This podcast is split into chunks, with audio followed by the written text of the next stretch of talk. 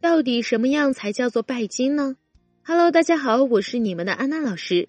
前几天有粉丝跟我说了这么一个故事：我前阵子刚认识了一个女生，在网上聊的也还可以，送了她几次礼物，她也都收了。但是这几天她对我的态度开始变得冷淡了。这个时候我该怎么办？我们常说，好看的皮囊千篇一律，有趣的灵魂万里挑一。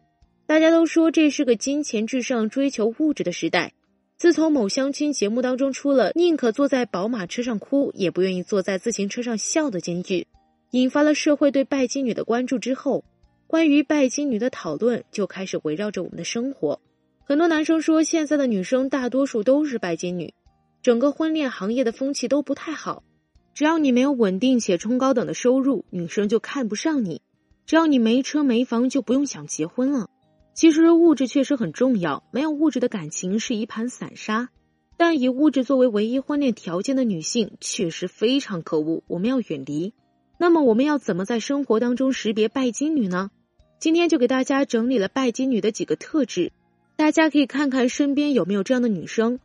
第一点，只看价格不看价值。拜金女追求物质，而且追求起来不看物质的性价比、实用性，只看价格。这也是拜金女和追求精致女生本质的区别，这个很好辨别。如果带女生出去吃饭或者购物的时候，她每次都毫不客气的挑高档的餐厅，挑礼物的时候专门挑贵的挑，花你的钱每次都是一副理所当然的姿态，但是她自己什么都没付出，这个女生八九不离十就是拜金女了。第二点，以自我为中心，缺乏感情。以自我为中心是拜金女最突出的特点。在感情当中，他们总是觉得自己是世界的中心，爱他的人都会带着钱围着他转。同时，一般以自我为中心的人共情能力都很差，他们都不会为对方着想，只要在对方身上无法抓取到自己想要的，就会绝情的抛弃。在我身边就有类似的悲惨经历，一开始男生一味的满足女生的索取，最后因为负担不起或者提出异议，就被女生无情的抛弃。在拜金女的眼中，只有金钱。他们是不会考虑到男生的处境和感受，只顾着满足自己的欲望。第三点，攀比心、虚荣心强。拜金女之所以拜金，都是因为虚荣心和攀比心在作祟。其实攀比心是每一个女生都会有的，但是拜金女是把攀比进行到病态的地步。拜金女不会放过一个有钱的追求者，而且如果只要是追求者愿意为她花钱，她一定会用尽各种方法把男人拴住。然后，当追求者对她死心塌地的时候，女生就会用尽各种方式跟男生暗示自己想要的东西，让男人为她付费。比如，昨天我闺蜜新入手了一个包包，很好看，我也好想要呀。前几天我同事过生日的时候，她的男朋友送了她一整套化妆品，好羡慕她呀。而且还时不时跟你抱怨自己没钱花了，又要吃土了，用尽各种方法让你在她身上花钱。